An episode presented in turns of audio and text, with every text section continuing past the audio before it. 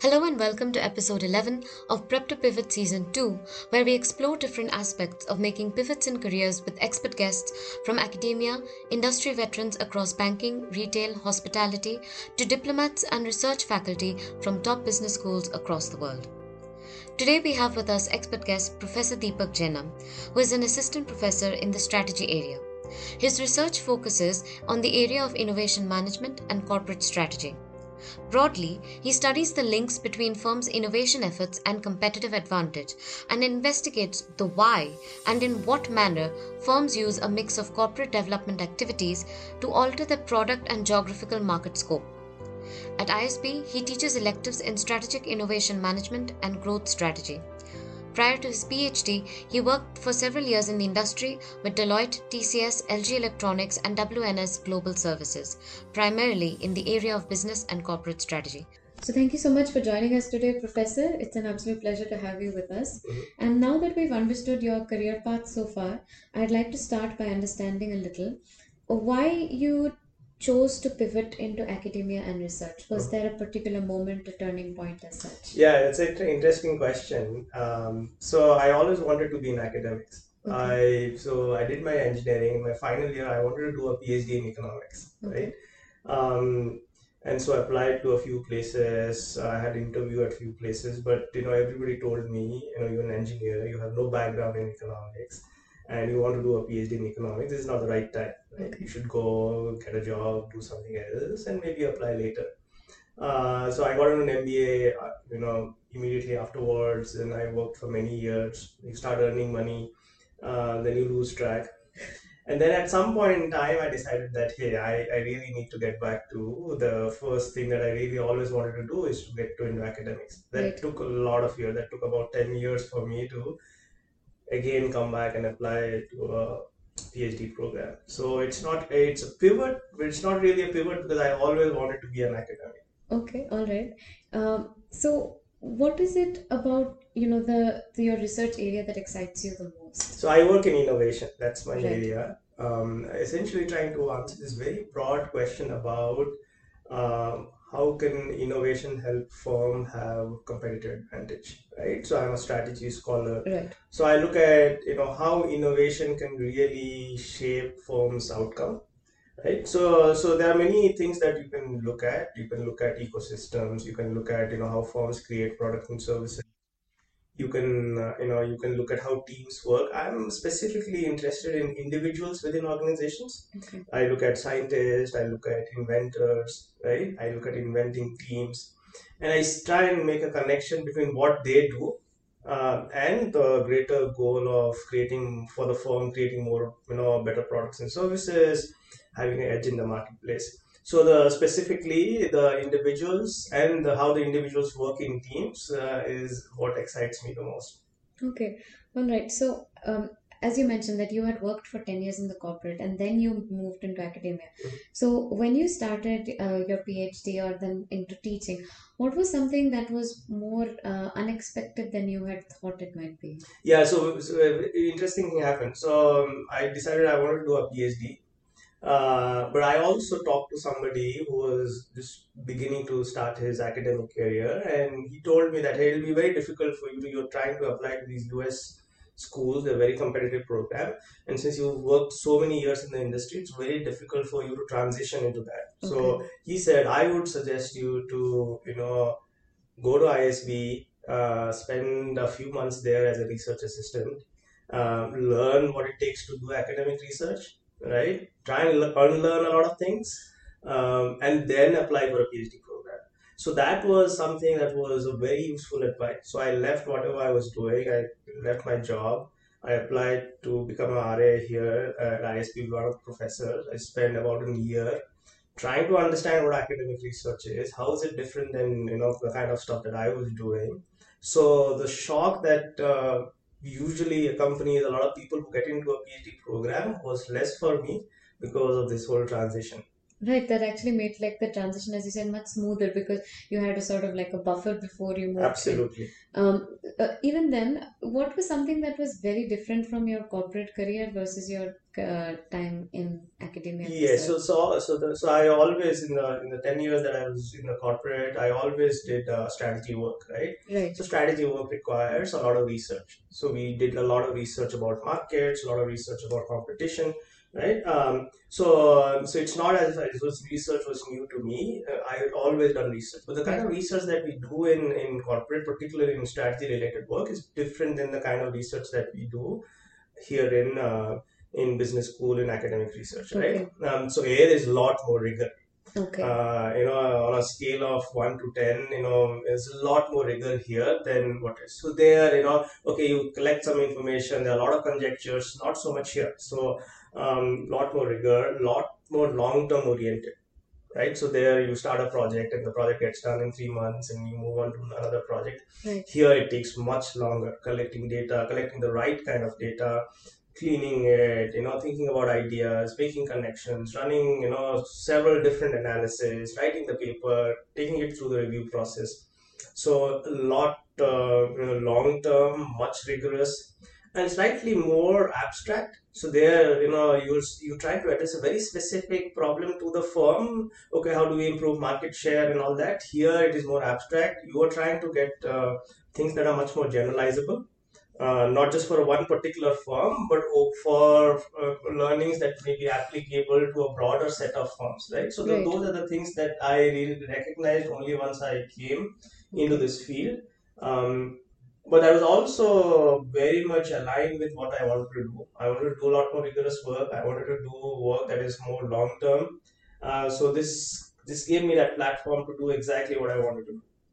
right. So since you've had work both in strategy, uh, like in implementation as well as in research, uh, having sort of a top view of what is it, uh, what would you say is something that uh, that's an opportunity that can be made for the future in strategy? But like, where is strategy headed now? I, I think so.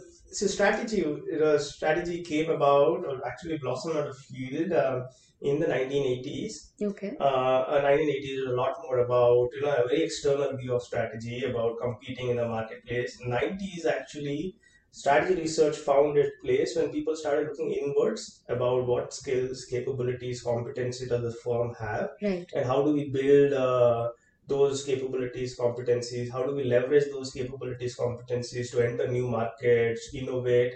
It's all of this thing has uh, you know is 90s was the time when people started thinking more deeply about it. I think those things are still very relevant right?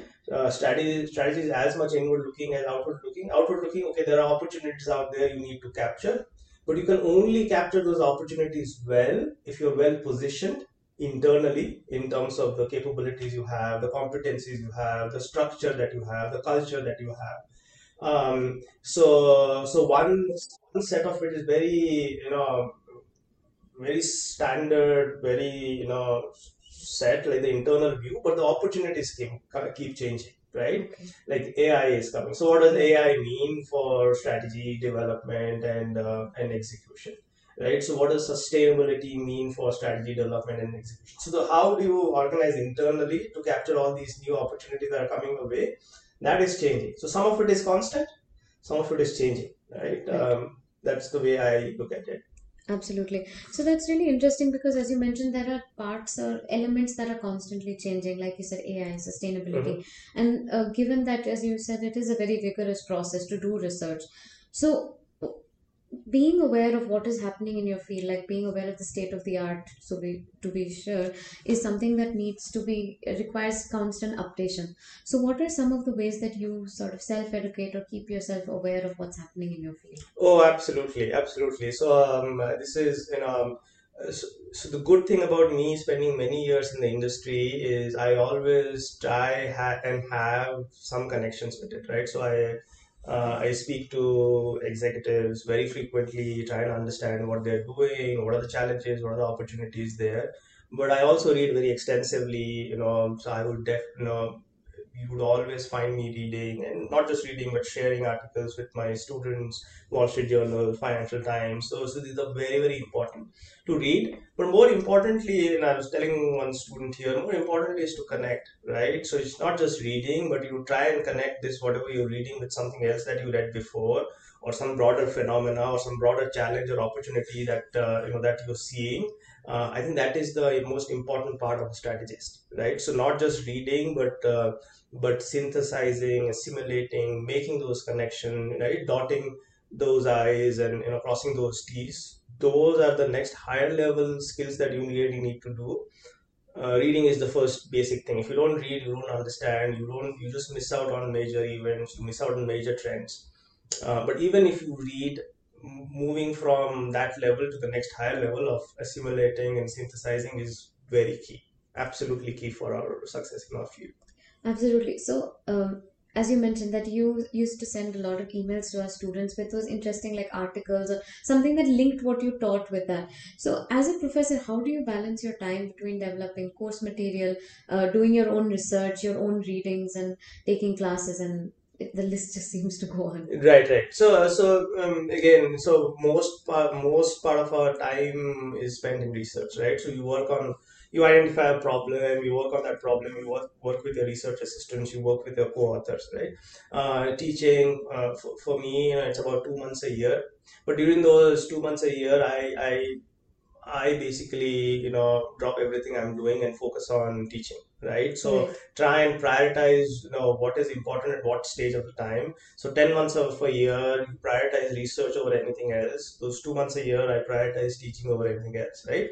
But this whole thing about reading and, and, and talking to people is what I do continuously. Uh, because A, it gives me ideas that I can implement in my research, and B, it gives me ideas that, you know, when it comes to changing the curriculum or you know adding some new material for my teaching it also helps me do that Absolutely. So, uh, as you mentioned that you had a lot of connects with the industry, and that's what you bring about in your cases, your research as well. So, as a researcher in a business school, how critical would you say is networking? um, it is it is important right so what are we trying to do you know um, a you know we are educators we're trying to make our curriculum as rel- relevant as possible for the students right? So so talking to executives talking to your students to alums helps you um, understand okay you know what is happening out there. I mean, it helps you also identify some very interesting cases that you may want to include. Sometimes you know, some of the cases i've included has come as a suggestion from the students themselves that hey prof you should be you should be looking at this case. It's a very interesting case. You know this talks about the specific problem that you told us about in the class. So one side of it the other side of it is uh, you know networking for research so you we you know this is creative work. It all gets done in teams and and uh, you know you work with your co-authors uh, and there'll be many co-authors. They're all spread all over the world. So networking in terms of you know building relationship creating creating new co-author relationships networking in, terms of also you know going to conferences you know hanging out with you know other people. Uh, so so it is very critical right? Networking helps you to generate ideas. Networking helps you to spread your ideas right? Uh, so so those are the two things that uh, that are important for us. We generate our ideas we spread our ideas. Um, you know and, and how do you push your ideas forward? Again you know through the whole networking aspect of it. Absolutely. Now, uh, circling back to the fact that, as you mentioned, research is like a long-term game. So, what was something, and you mentioned that that was something you'd always had at the back of your mind. Mhm. Why did you think that, you know, what was that fit that you were looking for in research that you found there?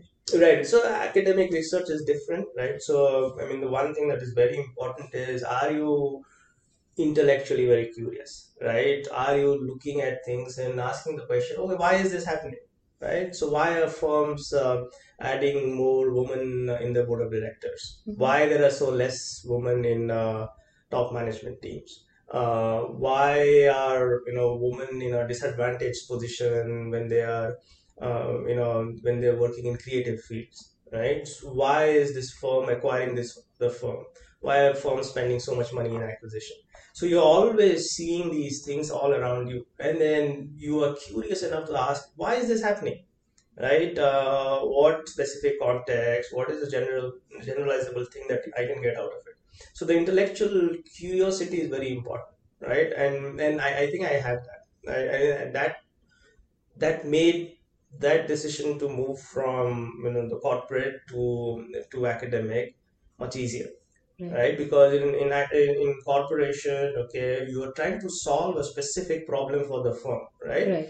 um, so your scope is narrow and the second thing is you're trying to solve it very quickly for the firm Okay. right um, so those are the two things you know even though as long as i was working there i enjoyed that process but i wanted to answer questions that are broader than what was given to me during my stint in the firm or questions that are slightly more longer term oriented right so uh, so that is the reason why i thought this is this is going to be a good field for me to, to Right. pivot to So research basically gives you that freedom to look at, ask those big picture questions and actually solve for those answers as well. exactly Uh, so the last uh, the thing I wanted to talk about in this particular aspect was that um, strategy, as far as I can understand from your answers and the experience from your class, is that data is also something that's really important. Mhm. So how do you balance like uh, thinking about strategy and doing analysis of data to find out answers for your solution?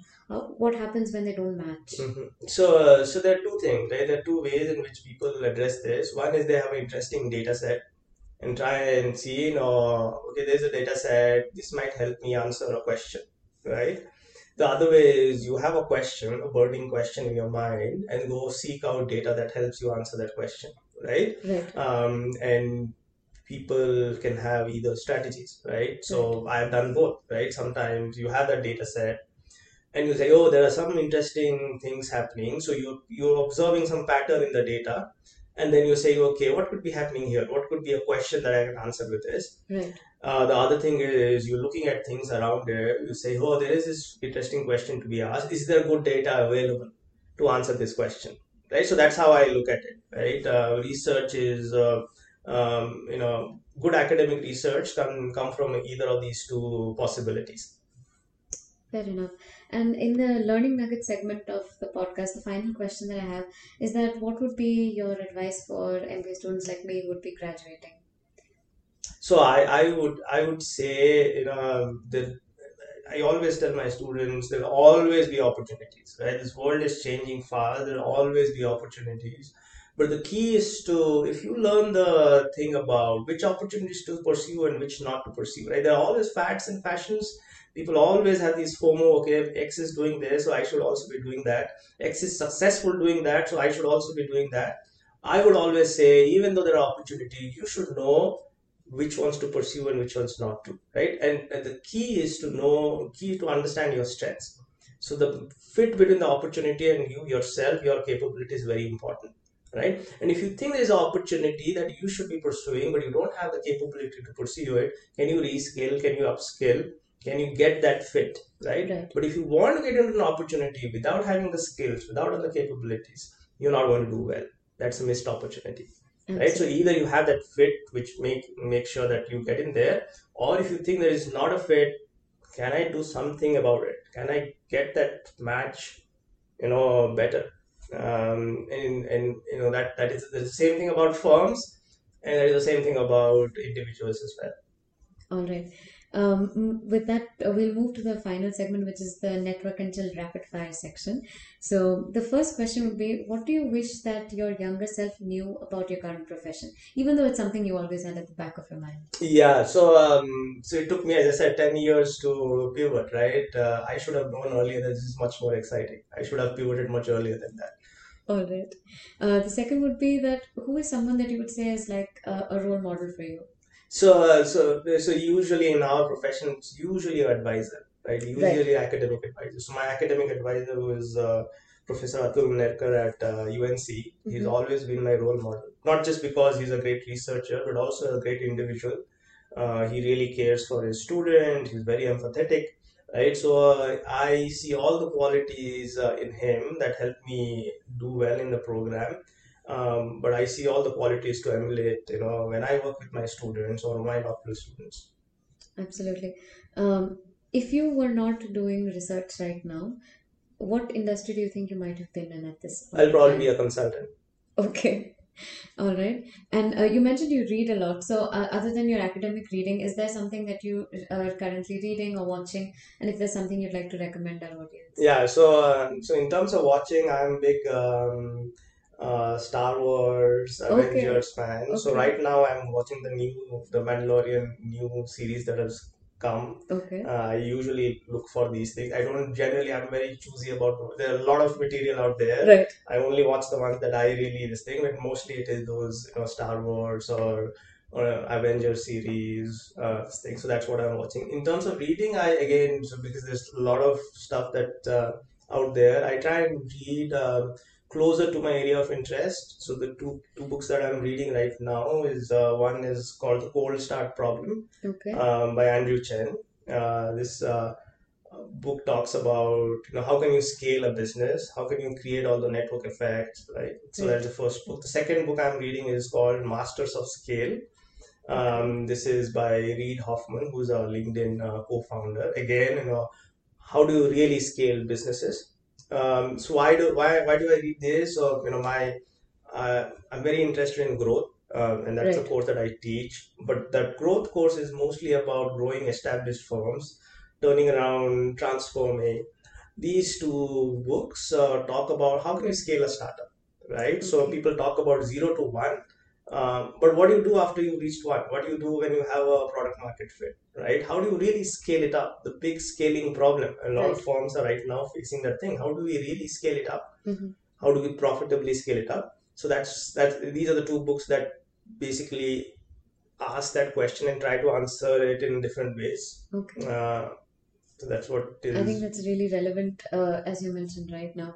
And the final question that I have for you is what is something that you wish I had asked you today? Is there anything you would have liked to talk about, personal or professional? Uh,